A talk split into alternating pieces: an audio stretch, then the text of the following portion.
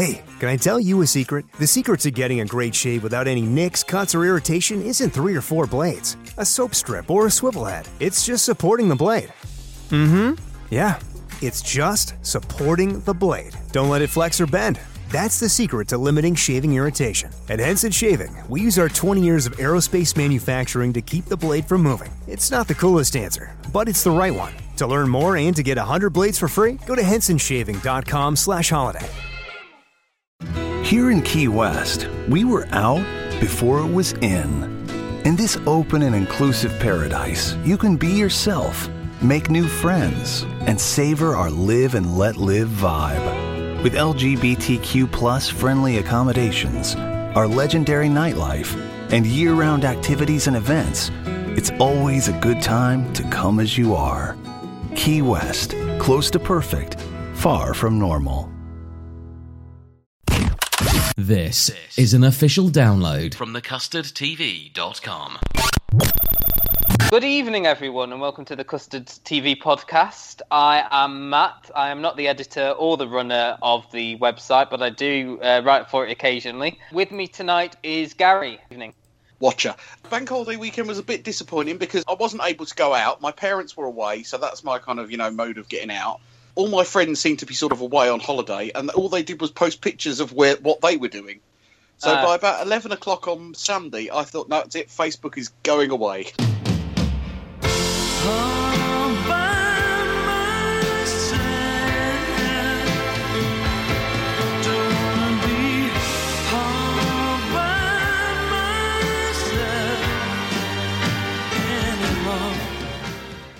I was up last week as well, just to rub it in. No, that's fine, and that's fine, that's okay, that's good, but it just meant I did other things instead of look at what other people were doing, so...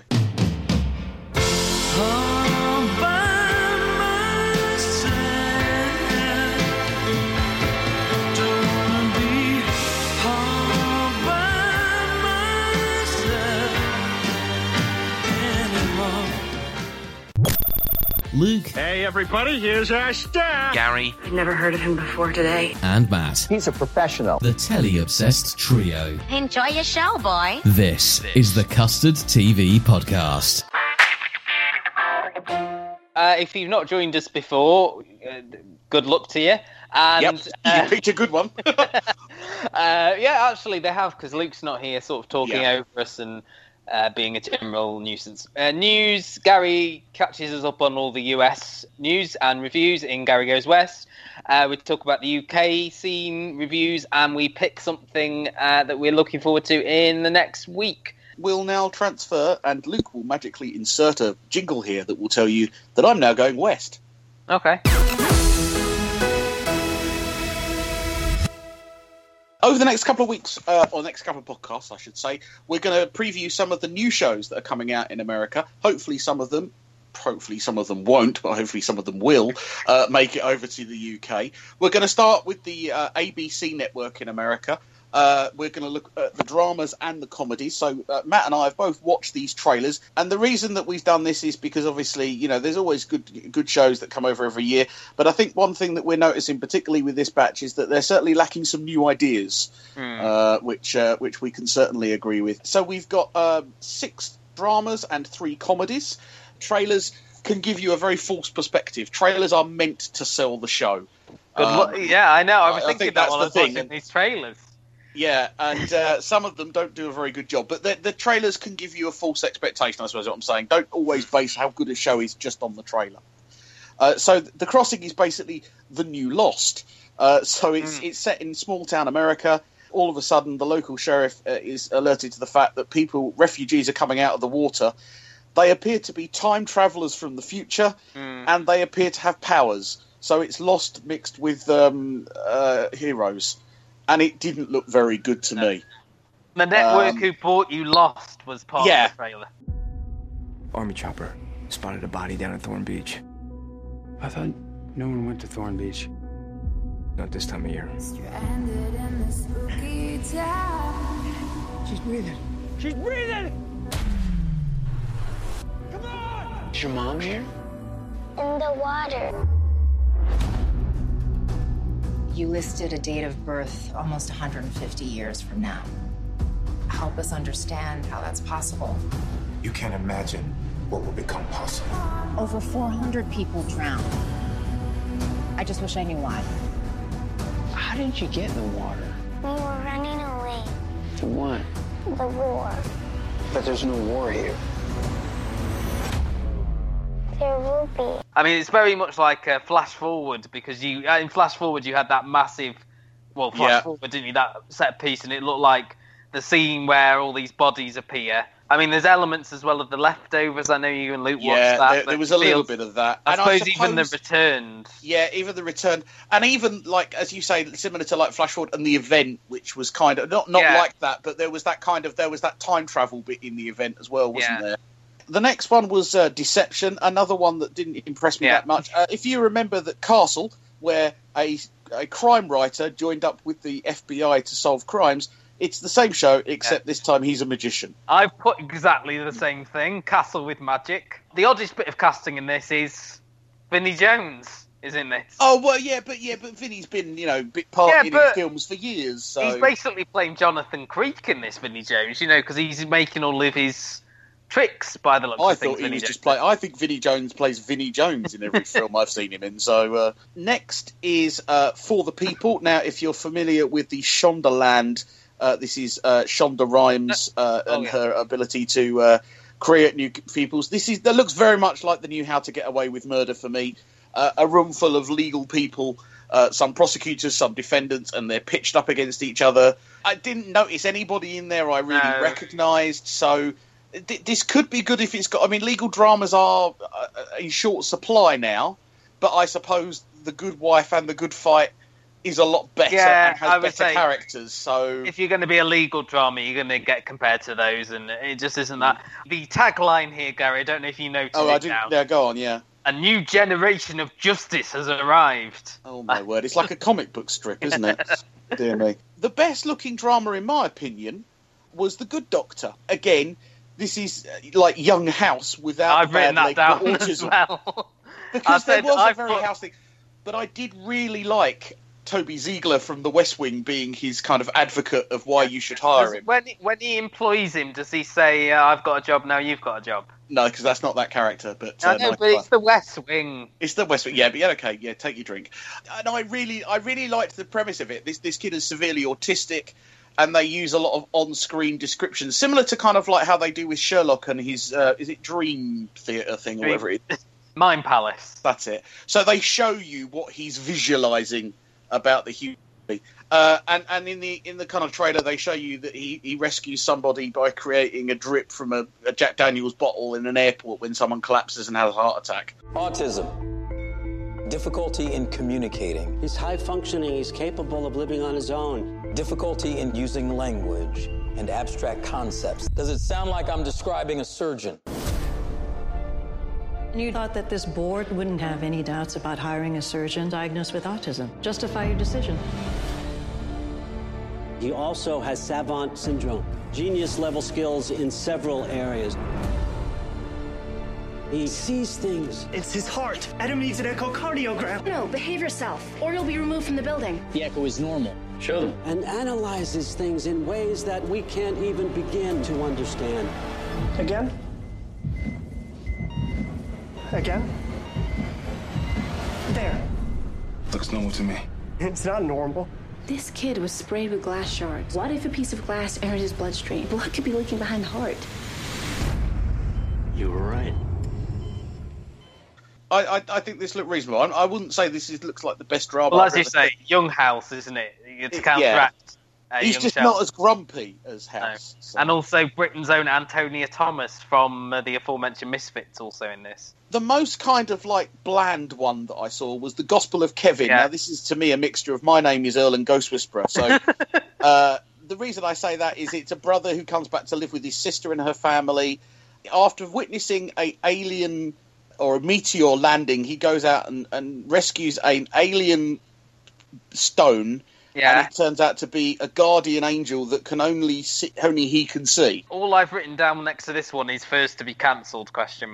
Yeah, if not The Crossing, then The Gospel. I don't think The Crossing will get cancelled. Well, I don't see where it's... Well, I suppose it'll just depend on what the hook is. Yeah. And possibly the next best one that I saw was 10 Days in the Valley. Now, this has got a missing child element to it. Mm. And looked very kind of Nordic noir inspired. But the hook was that the mother of the missing child was a Hollywood scriptwriter. This is Luke's line, which I've stolen, where he said it's The Missing meets 30 Rock. Yeah, I suppose, yeah, The Missing meets Sunset Strip on, you know... Yeah, Studio 60. So there's the dramas, three comedies. The first and the worst is Alex Inc. Zach Braff, he who wrote and played in Scrubs, is a radio presenter stroke podcaster. Oh, this is one for the millennials. And he's going it alone. They do a fake kind of bit... What's the film? Jerry Maguire. Where he stands up and said, "Who's with me?" and no one walks out. And unfortunately, I have a feeling that might be the best joke of the series. Mm. This looked painful. The big thing in this trailer was written by Zach Braff, starring Zach Braff, produced by Zach Braff. And both this and Splitting Up Together look like we've got a star in Alex Inc. Zach Braff. In Splitting Up Together, it's Jenna Fischer from The Office. And we're just going with the star, even if the premise... You know, they're selling it on the star in both of these, in my opinion. Yeah. We'll do Splitting Up Together, because this is based on a Danish comedy. Two words that I wouldn't ever put together, like American intelligence. This is about a couple who can no longer stand to be married, but agree to live together. And as you said, Jenna Fischer from The Office. It just looks... I feel like I've seen the whole series in the trailer. Yeah. It's like, we're splitting up. I've got nothing to look forward to. She's flirting with the doctor. She doesn't know how to talk to her son about... maturity, let's just say. He lives in the garage one week, and then the following week he lives in the house and she lives in the garage. And the best looking comedy is called The Mayor, and basically a struggling rapper runs for mayor in order to promote his rap career and ends up winning. If you haven't heard the name Courtney Rose, you're not alone. He's a 27-year-old struggling rapper who's adding a new title to his playlist, Candidate for Mayor. So, it turns out it's super easy to run for local office. Step 1, get 200 signatures. Step 2, don't be a felon. And I don't go to trial till next year. I'm just playing, Ma. I love you. In the name of Jehovah, why are you doing this? Courtney Rose's entire campaign is a stunt. Voters won't fall for that. Not in America. It appears as if Courtney Rose is mayor of Fort Gray. What happened? You the mayor. This has to be a mistake. What do I do? You want my 2 cents? You serve for one day only. That way you can get the scissors. The scissors. The giant scissors that give mans to cut ribbons. It's politics 101. The scissors. Yes, I am, because I'm here. Fire! Where is it? It just means that we're going out to the fire escape to have a talk. I can see how it can be a little confusing. Miss Nina, you can't yell fire at black people like that. I'm skittish. You put your name on a ballot. In this country, that means something. You rap because you critique the status quo. Maybe now you can actually change it. I know what I have to do. Okay. Do you want to say it first, or you don't want me to say it? Just Are you kidding me right now? Page. Okay, we'll compare notes later. This was my favourite of all of them, and the dramas as well. His character was quite funny. He had some good lines, and his mother was played by Yvette Nicole Brown. I think that's right, out of Community. I could see this getting an E4 run. You know. Yeah. I think unlike the other two comedies, this isn't based around a star, because the lead is played by Brandon Michael Hall, who I believe is a newcomer. You know, I did recognise the woman. That's it's Lea Michele from Glee. That's it. Yeah, as I say, you've got people like Lea Michele, like Yvette Nicole Brown, like David Spade as supporting characters. Whereas in the other two, I feel like I saw the whole first season in the trailer. So I mean, I don't really understand Alex Inc. and where that can really go. It's like it looks a bit.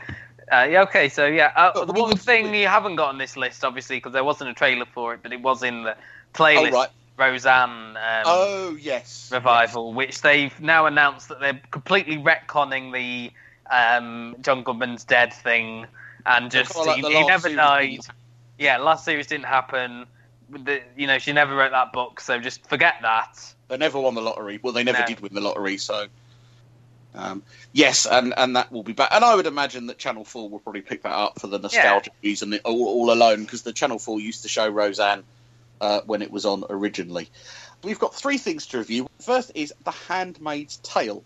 Now, this is produced and created by Hulu, and you know that I just love saying Hulu, and it's the first of their dramas really to sort of get any major traction. And it was bought by Channel 4, basically after pretty much an online campaign where we were hearing lots about it, but it didn't have a UK distributor. It stars Elizabeth. Now, it's not Elizabeth Moss, is it? Or it is. Elizabeth Moss. Who I actually, Gary, was in the company of last night. Ah. When I was at was it another last Italian night? No, actually not last night. The night before, Tuesday night. I'm forgetting what night we're on now. Yeah. When I went to another screening of Top of the Lake series. Ah, yes. I've heard that gets quite good in the second series as well. Yeah, yeah. She's very charming as Elizabeth Moss. Now, The Handmaid's Tale is another series that's based on a book. And I believe that after this weekend's first showing, the book sales went through the roof. Yeah, it went number one on the list, some list somewhere. Yeah, on Amazon, I think, and things like that, which is where... Also, there's an ice cream van outside. Do excuse me while I just salivate. The basic premise of this is that it's in an alternative or dystopian version of America where the country has been overrun and taken and captured, and people are living in non-free lives. So you see the very first scene, she's running away with her daughter and her husband. She gets captured, we don't know why, and the next time you see her, she's dressed in this kind of, like, nun-type uniform and is working for now her second family.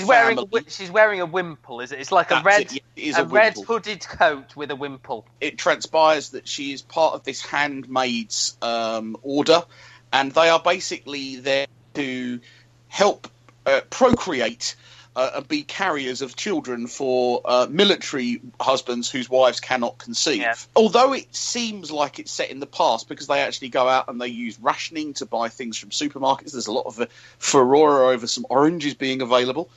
My nan would be certain to relate to that.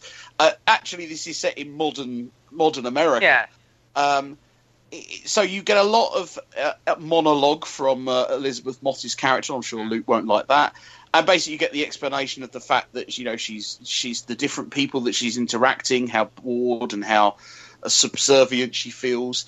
Back at this kind of handmaid's order, this kind of older nun sister type situation is kind of instructing them on their... there's various scenes throughout the episode of her shouting and beating young women. At one point, she brings forward a man who raped one of the handmaids. He's not one of the elite. He's just a commoner. And it turns out that the handmaid was a friend of Elizabeth Moss's character. She had an abortion and she had a miscarriage and died. Yeah. And this guy is responsible. So in kind of like a frontier justice, the handmaids are given a couple of minutes to kick the living hell out of him. Mm. And Elizabeth Moss takes her frustration out on him. You basically lose your name and... yes, your name is changed. Because her name is Offred, which is basically Offred because her... Yeah. But her real name is June. I did remember that. Yes. I don't know why. Because Joseph Fiennes' character is Fred Waterford. Also in this is Alexis Bledel of Gilmore Girls fame. She's sort of her... partner who she's very sort of... I only really recognised her right at the end because obviously with the wimple on it's very difficult sometimes to see who it was. I don't know, I really enjoyed this. I was intrigued. I sat and watched it in one sitting, which is always a good thing when it's something you're not sure about. And I think this is an excellent pickup for Channel 4. I think definitely. Elizabeth Moss is really, really good. I mean, she carries... Yeah. You know, it's her voice, it's her appearance that keeps the show moving. And I think although they kind of, you know, I know Luke, it annoys Luke, you know, the voiceovers and things, but it did explain what could have been quite a strange, you know, if you didn't explain things, it could have appeared very unusual. It's really hard going to start off with. Yeah, there's no easy explanation. No, I was really struggling with it and I was about to sort of put it down and come back to it, but then... I think it was like when we started to get the flashbacks that I got into it a bit more. Yes, I mean, as you say, Elizabeth Moss is really, really good. She's got one of the most expressive faces in acting at the moment. I would not be surprised if this may garner her an Emmy nomination. This or the Top of the Lake, which she would Top of the Lake get her Emmys? I don't know. They were saying that it was. They said they did with the first one because they were discussing the second series from after, you know, when they were all at the Emmys. Yeah. Hey, can I tell you a secret? The secret to getting a great shave without any nicks, cuts, or irritation isn't 3 or 4 blades, a soap strip, or a swivel head. It's just supporting the blade. Mm-hmm. Yeah, it's just supporting the blade. Don't let it flex or bend. That's the secret to limiting shaving irritation. At Henson Shaving, we use our 20 years of aerospace manufacturing to keep the blade from moving. It's not the coolest answer, but it's the right one. To learn more and to get 100 blades for free, go to hensonshaving.com/holiday. But yeah, it's a very hard watch, but I thought, you know, they set the scene well. I'm not completely hooked, but I think I'm going to give it another episode to see, you know, what it does next. Yep. That scene at the end with Alexis Bledel and Elizabeth Moss sort of It opened it up nicely, didn't it? And you'll see. There's 8 episodes of this, so yeah. I if there was any more than 8, I would be a bit concerned about where the story would go, but. I think that's a good one. And we'll talk about the fun that is Twin Peaks. Now, have you seen this or not? No, never seen an episode. I will just very briefly... I have seen... Can I just ask a question?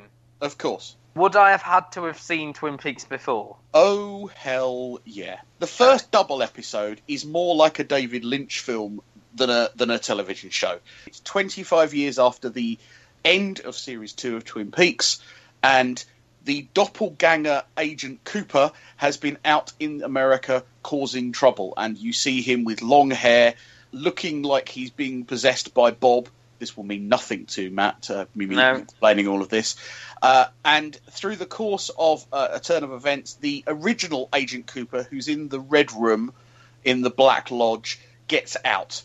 But unfortunately, he's got no memory and abilities to speak. He's almost like a kind of like a very mentally challenged character. He kind of just repeats things, but he is the spit of Agent Cooper, and he's been brought back in someone else's body. His wife is played by Naomi Watts, but he's been having affairs, but of course now he's back, he doesn't know this. I cannot explain how frankly weird this program is. How many have you watched so far, Gary? I've watched all of the 4. The first is a double, and then there's the next 2, because I wanted to understand what the hell was going on. I think for fewer fans of Twin Peaks, to fill it into 2 categories: those that loved the weirdness, you know, the dancing midgets, the, you know, the red rooms and all that, and then those that love the more soap opera-y crime drama element of it. Certainly, this is the first. David Lynch. He's directing all these episodes. He's writing them with the original writer, Mark Frost. They've just gone full on weird. Most of the regular characters that have come back for this weren't in these first few episodes. There was a few people. Majid Mack, I'm pronouncing that wrong, was in it. Cheryl Lee playing Laura Palmer was back in it. And there was a little guest appearance by Ray Wise, who played Leland Palmer. Not much else of the regular characters that are going to be coming back in. There's also a weird moment where Michael Cera appears playing Marlon Brando in a scene. Okay. I would recommend Twin Peaks if you are a Twin Peaks fan. For someone who's not, I think you're just going to find it damn weird. You might be intrigued by the weirdness. If you're a fan of Lynch's films, you know, Blue Velvet, Lost Highway... you probably will understand a lot more of the imagery. Mulholland Drive, yeah. He's now revealed that Mulholland Drive is set in the Twin Peaks universe. Oh, okay. Something that fans have been desperately rewatching and looking for clues in. I want to talk to someone who's watched this, and I want to deconstruct it and have several hours of talking about that. Not on this podcast. Yes. Well, I'd say I was... because it's obviously just for people who watched the first one, then. First 2 series. I kind of feel like this is, unlike the X-Files when it came back, that tried to kind of make it accessible for people who hadn't seen it before. I think they're going for a particular fan base. There's not really much that you can do with this if you're not a fan already. So okay, that's West. It's the West Conquered, and I can come back. Start with Broken, because this is probably freshest in your mind and not in mine, because I saw this weeks ago. Yeah, I watched it yesterday, so yeah. This is the new drama from Jimmy McGovern. Stars Sean Bean as Father Michael Kerrigan. At the screening, basically, what Jimmy McGovern said was that this was originally going to be another sort of The Street or An Accused, where we get like the setting of the parish, and each week would be a different story. But when they got Sean Bean on board, they fleshed out the character of the priest, gave him a backstory, and then the sort of stories of the week. Some of them, like this first one, got sort of fleshed out to more than one episode. The story in question is Anna Friel playing Christina, who's this sort of single mum of three. She lives with her own mother. At the very start, she's in the church with her daughter, Lisa, who's preparing for communion. She's late for work. She didn't realise she'd have to sit through a mass when she gets to work. Her area manager finds that she's left an IOU, that she's taken some money. So Saxa, they have a massive sort of comedy fight, which is quite amusing. And then for the rest of the episode, she ends up trying to sort of scrape money together, sells her rings at like a money shop. She tries to get benefits. The big twist in this was that her mum passed away halfway through, and rather than telling people, she kept it a secret so she could collect her mum's pension. At the end, she rang Sean Bean because the mother had been like quite devout Catholic. He said, you know, how long has she been dead? When was her pension last collected? And he sort of... Yeah, he knew straight away, didn't he? I mean, his character in this is quite... He's like a good priest. He tries to help the community. He knows the community is sort of quite downtrodden. But Sean Bean's character, Father Michael Kerrigan, sort of has his own issues of being abused by priests when he was at a Catholic school, abused by his mother by the looks of things, who's now sort of on her last legs. Jimmy McGovern did say something similar happened to him at school. He went to a Catholic school as well. Really? So it looks like Sean Bean's character is basically trying to give a different image of the Catholic Church than he... Yeah, he obviously ties together a lot of the upcoming stories, because I noticed in the trailer he's in the next one and Anna Friel. Well, he's in all of them. It's basically his story, and then there's like other characters popping up, like the Anna Friel character. What did you make of this, Gary? Because my views you can read on the website, because I wrote a review. Yes, I was just going to say, you've written a review. I would say I found this interesting. I thought Anna Friel was really good, very believable. Yeah, she was the best. She was the best thing about it for me, and it's a shame. Yeah. I don't know if this is a spoiler or not, but she's not in the entire series. Because in the next episode, it's based around the area manager at the betting shop. Is that right? Well, I don't know. I'm not sure. She was in this other episode. So I think she I don't know whether it focuses on... Yeah. She revealed that the reason she was so annoyed with Anna Friel is that she found out that morning that it was her fault that she and her husband couldn't have children. And he's quite understanding. You know, he tries to give Anna Friel food bank vouchers. There's that scene where that's at the point where she knows her mother's dead and she's trying to hide it. So she gets him to go away. He thinks... offended her by offering a food bank vouchers. And I thought this was really good. It's hard going at times, but you're rewarded because he can tell a story. There's a beginning, middle and an end without it being obvious. There doesn't need to be a retribution. You know, at the end they are praying, and, you know, Sean Bean's character does get more aggressive at the end, or not more aggressive, assertive. You know, when did she last pick up? He knows, you know, I've been around dead bodies. You know, but when did you pick up the pension? He knows what to do. Yeah, like as you say, like I said, like it's concern. It's all comes from concern. A lot of this stuck with me after I've been to the screening, but a lot of it was to do with the Anna Friel storyline.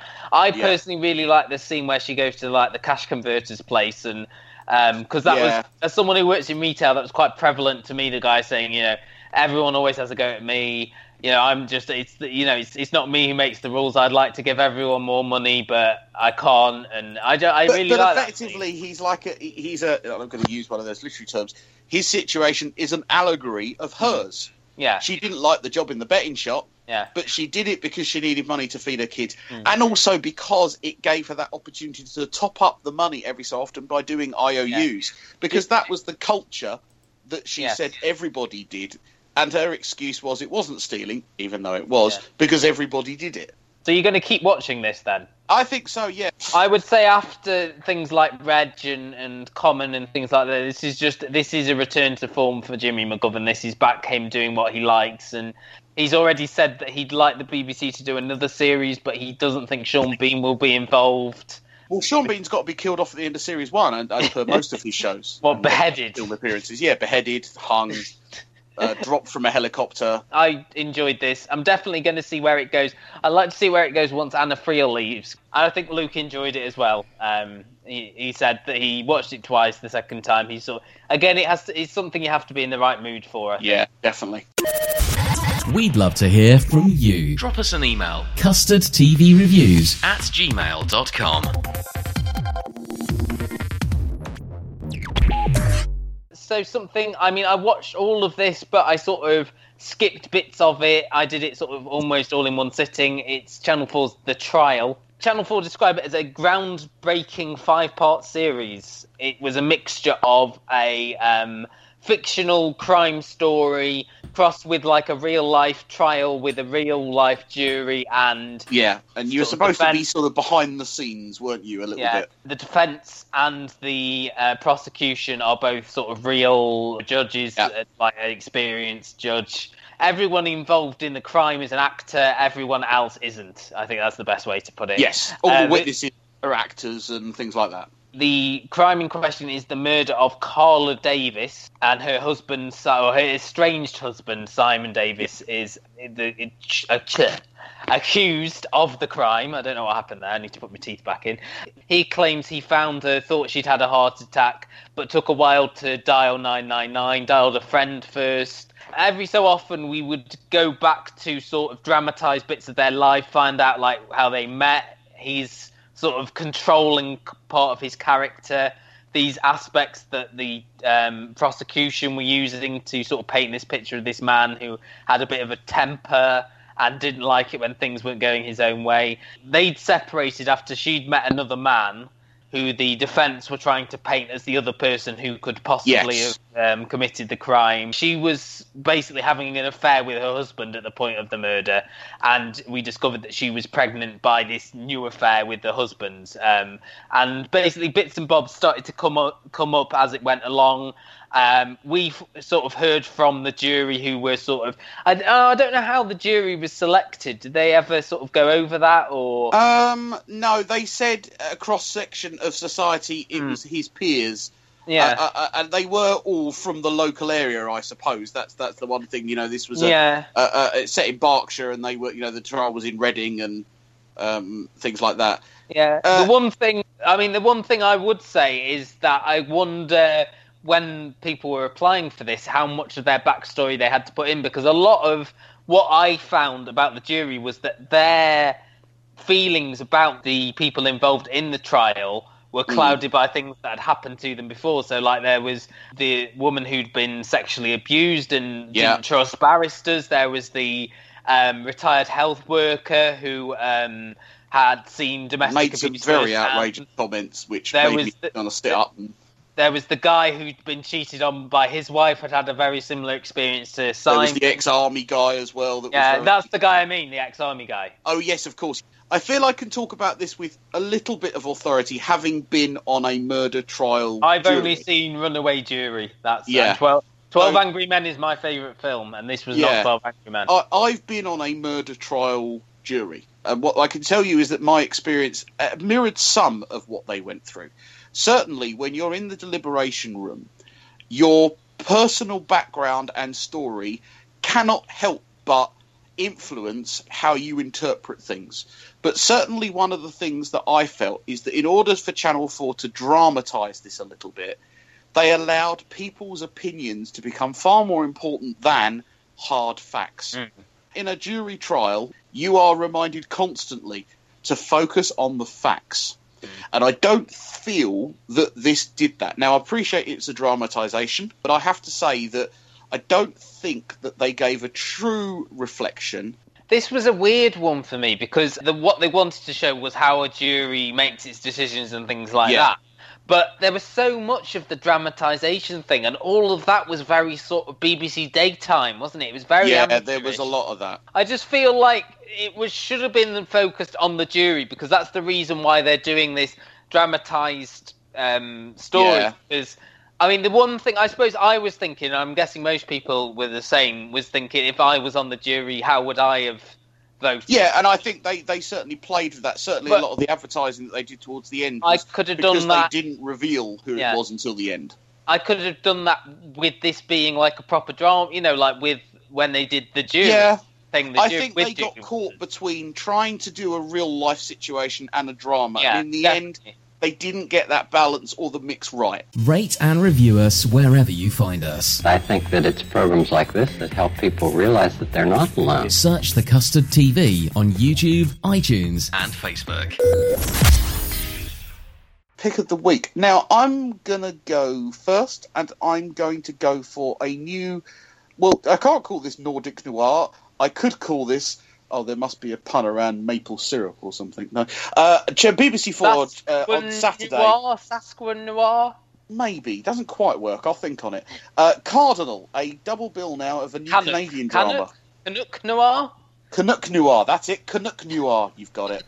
Well done. I knew there was a hockey reference that could be made or something.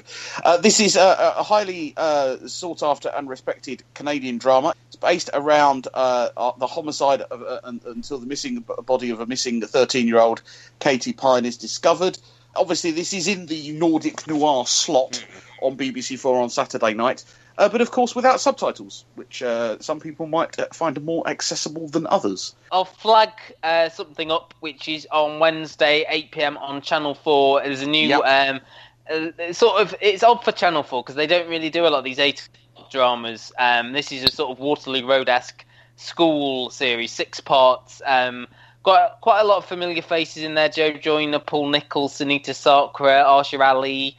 and it's in a sort of Yorkshire town, so sort of nice companion piece maybe to Broken. So there's that. And obviously also next week, the election. Thank you very much, Matt. Thank You're you welcome.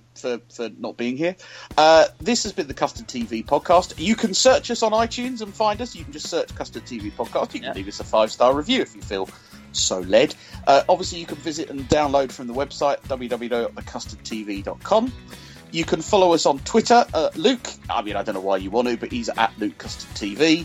I'm at The Gary Show, and Matt is at... Matt's TV Bites. That's TV Bites. We're also on Facebook. You can go on there and give us a like, The Custard TV. And on YouTube, where you can see individual reviews. So if you don't want to listen to me and Matt whittering on... Why would you not? Well, yeah, I can't know. You can go to YouTube, just search The Custard TV.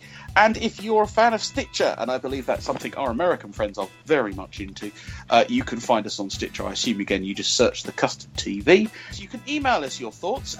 Matt has those details. Yes, custardtvreviews@gmail.com. Have we had anything recent? We've had a couple of things from Elizabeth, our friend in America. Thank you for mainly about The Americans, which I have seen the finale of, is very good, but I don't want to say anything just in case Luke hasn't seen it yet. Indeed. I did notice as well that ITV Encore have announced they're going to be showing the 5th series, but no one can get ITV Encore. Also, very quickly, a friend of mine who listens to the podcast has mentioned another podcast phone app called Overcast, which is where you can listen to us on your phone.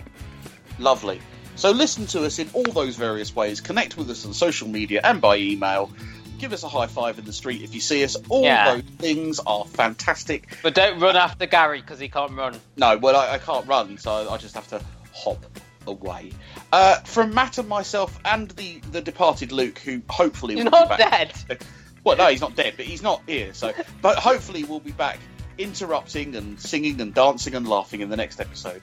This has been the Custard TV podcast. Bye. Bye. Rate and review us wherever you find us. Search The Custard TV on YouTube, iTunes, and Facebook. Hey guys, it is Ryan. I'm not sure if you know this about me, but I'm a bit of a fun fanatic when I can. I like to work, but I like fun too. It's a thing. And now the truth is out there. I can tell you about my favorite place to have fun. Chumba Casino. They have hundreds of social casino style games to choose from with new games released each week. You can play for free anytime, anywhere. And each day brings a new chance to collect daily bonuses. So join me in the fun. Sign up now at ChumbaCasino.com. No purchase necessary. VGW Group. Void where prohibited by law. See terms and conditions. 18+.